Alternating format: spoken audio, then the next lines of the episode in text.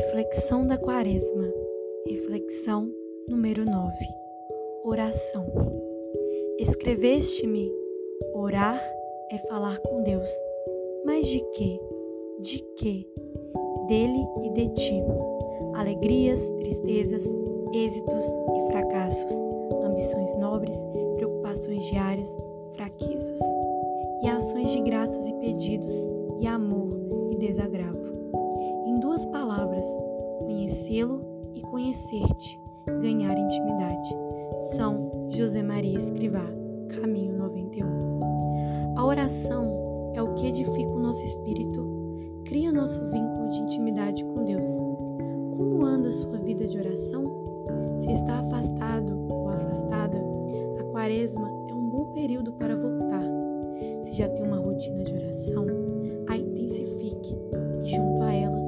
busca um sacrifício.